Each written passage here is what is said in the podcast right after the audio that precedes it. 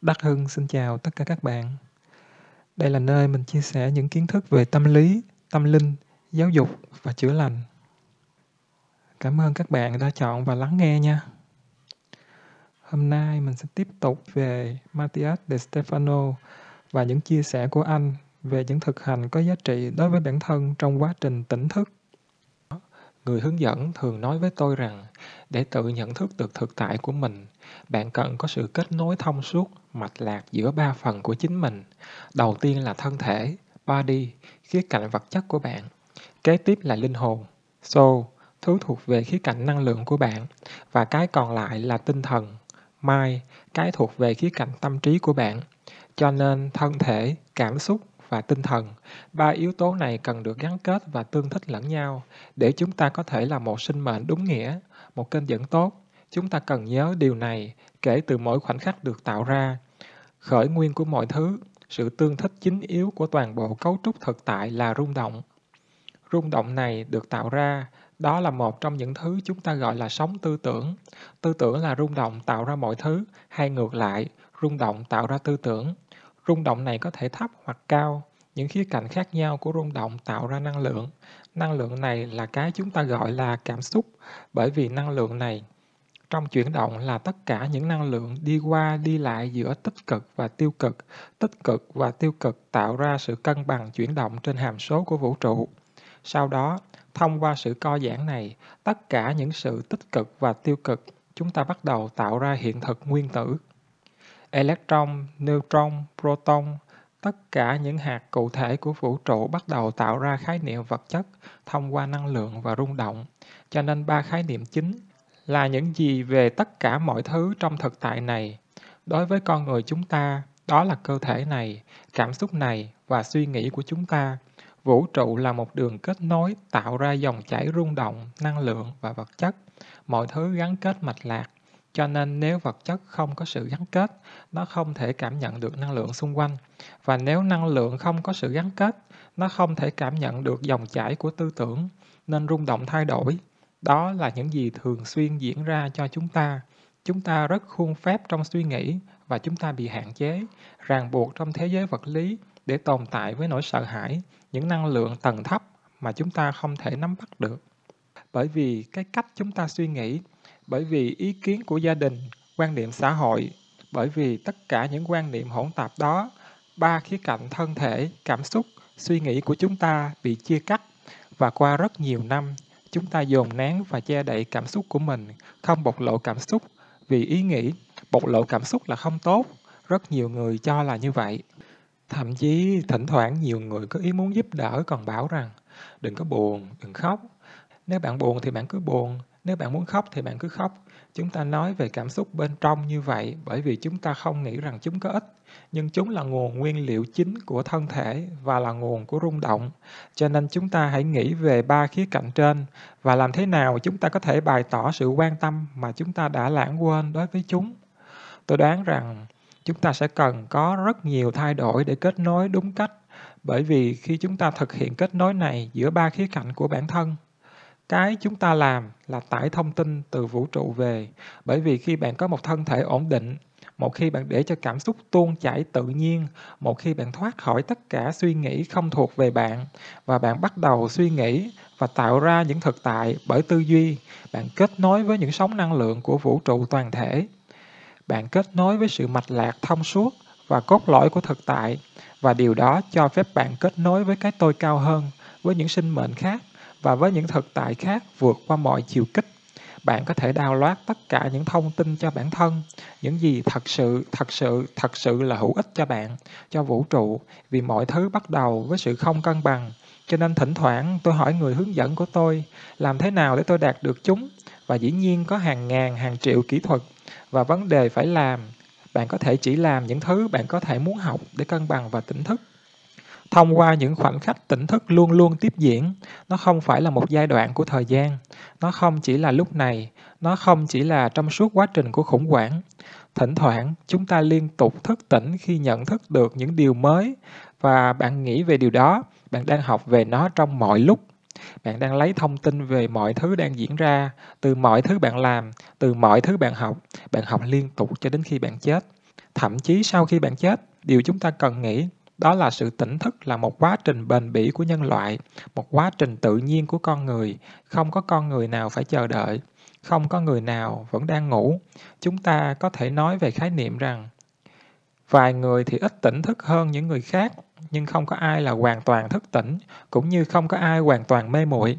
Tất cả chúng ta đều đang trong một quá trình để trở nên kết nối và thông suốt trong quá trình tỉnh thức của bản thân về thực tại của chân lý.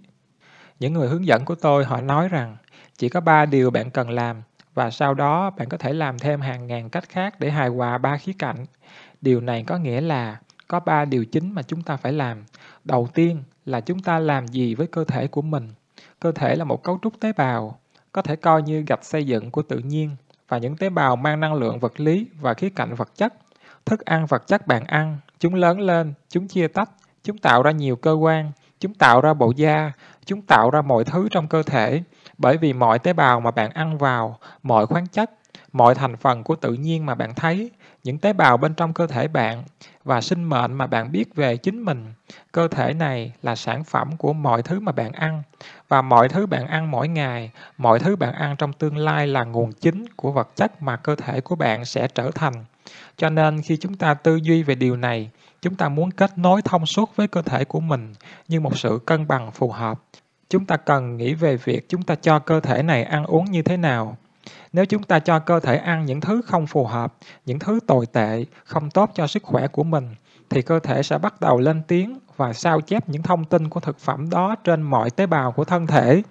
Cho nên không phải là bạn chỉ cho nó ăn, bạn cảm thấy tốt và sau đó bạn đi về nhà vệ sinh, thải chúng ra. Nó không đơn giản như vậy. Tất cả những thứ bạn ăn, nó sẽ đi vào những tế bào của bạn và mã hóa những thông tin từ thực phẩm bạn đã ăn vào trong a đê en. Gạch xây hiện thực của bạn là những thứ bạn ăn. Điều đầu tiên bạn cần làm để có một sự thức tỉnh phù hợp là suy nghĩ lại về những thứ mà bạn ăn. Nếu bạn ăn phù hợp, nếu bạn cần có một sự thay đổi trong khẩu phần ăn mỗi ngày, đó là một điều bạn cần xem xét. Và để làm cho nó phù hợp, bạn phải nghĩ rằng tất cả những rung động trong toàn bộ thân thể giống như là cầu vồng. Nó có rung động thấp. Thấp ở đây không có nghĩa là xấu nha các bạn. Mọi dạng rung động thể hiện một khía cạnh cần thiết trong chức năng sống tổng thể, cho nên thấp ở đây không có nghĩa là xấu. Nó có rung động thấp, rung động cao, và thông qua sự rung động đó, chúng ta có thể thấy những màu khác nhau và chúng ta gọi chúng là những màu sắc của luân xa. Mỗi màu sắc đó kết nối với những luân xa riêng biệt sẽ tạo nên những nội tạng tương thích. Chúng sẽ phản ánh thế giới bên ngoài, cho nên chúng ta cần ăn phù hợp và quan tâm đến sự cân bằng của thân thể. Cần ăn đầy đủ bảy màu, trái cây, rau, củ quả với những màu sắc khác nhau.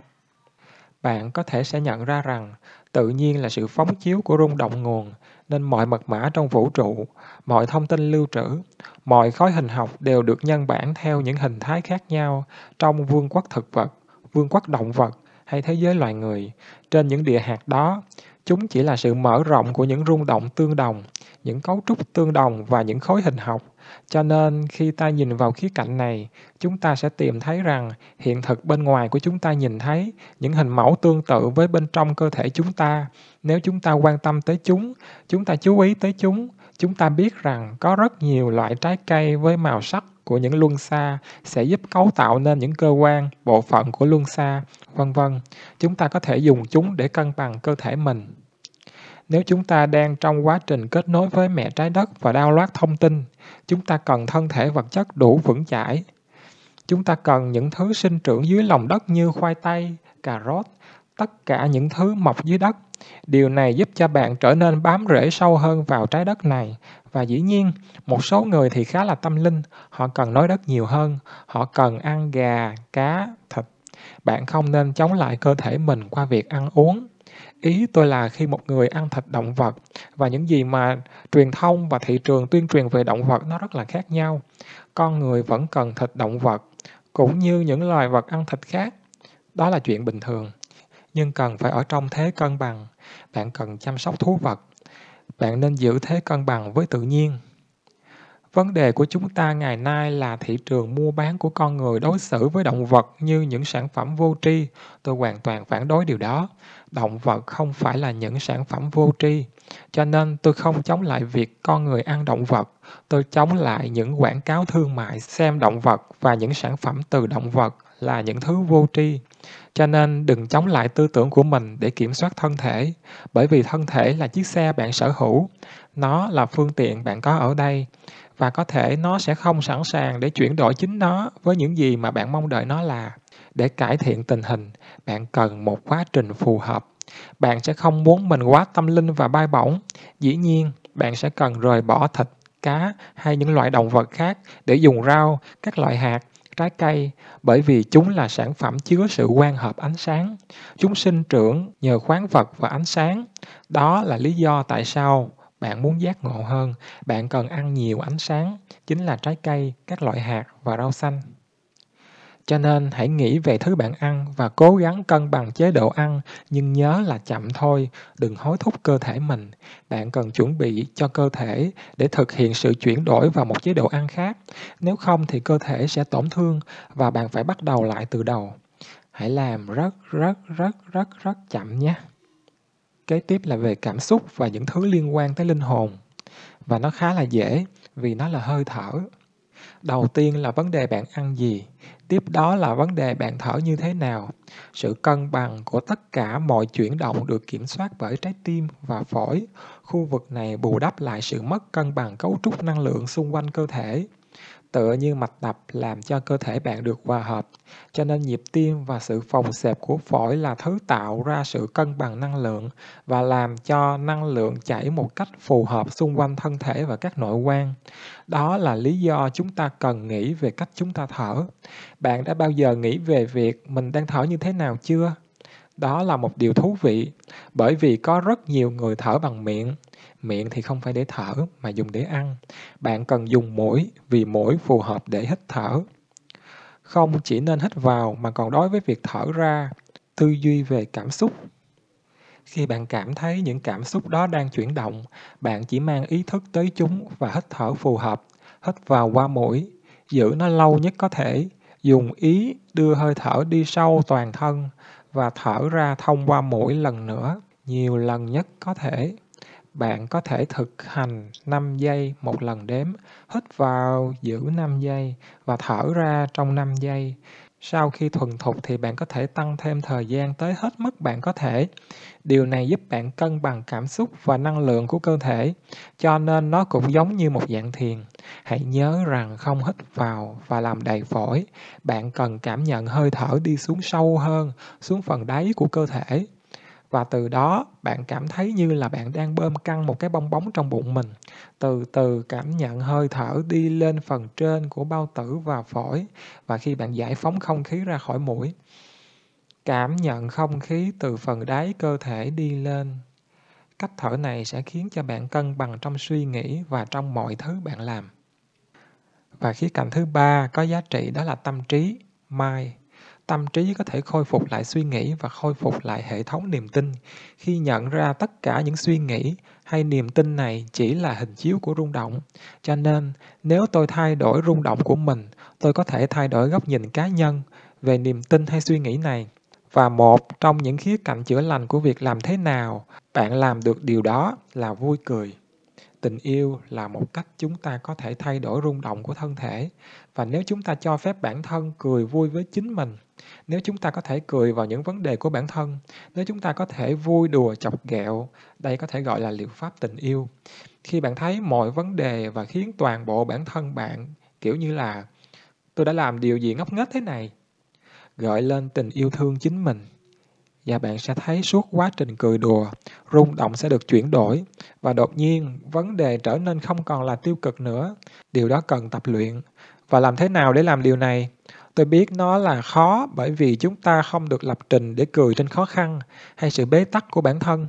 Nhưng niềm tin của chúng ta, khi bạn bắt đầu cười vào mọi thứ, cười vào chính mình, bạn nhận ra rằng không có gì thật sự quan trọng, rằng không có gì thật sự quá căng thẳng hay cứng nhắc. Bạn có thể chuyển đổi góc nhìn cá nhân về mọi niềm tin và mọi suy nghĩ chỉ thông qua cười đùa với nó. Đó là ba công cụ chính đi xuyên suốt trong quá trình tỉnh thức, hay gọi là quá trình tiến hóa cũng được. Thay đổi cách bạn ăn uống, thay đổi cách bạn thở và cười đùa nhiều hơn.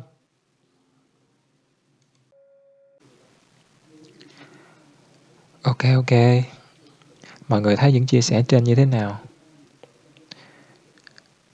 Mình thấy là nó rất là thực tế và cũng dễ làm luôn đó.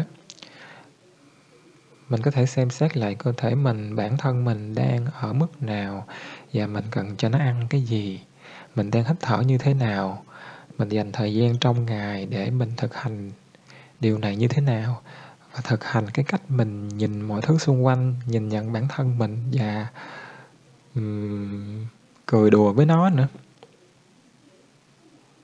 Mình nghĩ là sẽ không bao giờ quá muộn để nhận ra cái điều mà mình cần làm với bản thân để có một cái cuộc sống ý nghĩa và trọn vẹn, đúng không? Nếu như mà không phát triển, không tiến lên thì có nghĩa là mình đã đi thụt lùi rồi. Mình chúc mọi người tìm được một cái gì đó cho bản thân và có thể làm theo, cảm thấy bản thân của mình thoải mái hơn, vui vẻ hơn.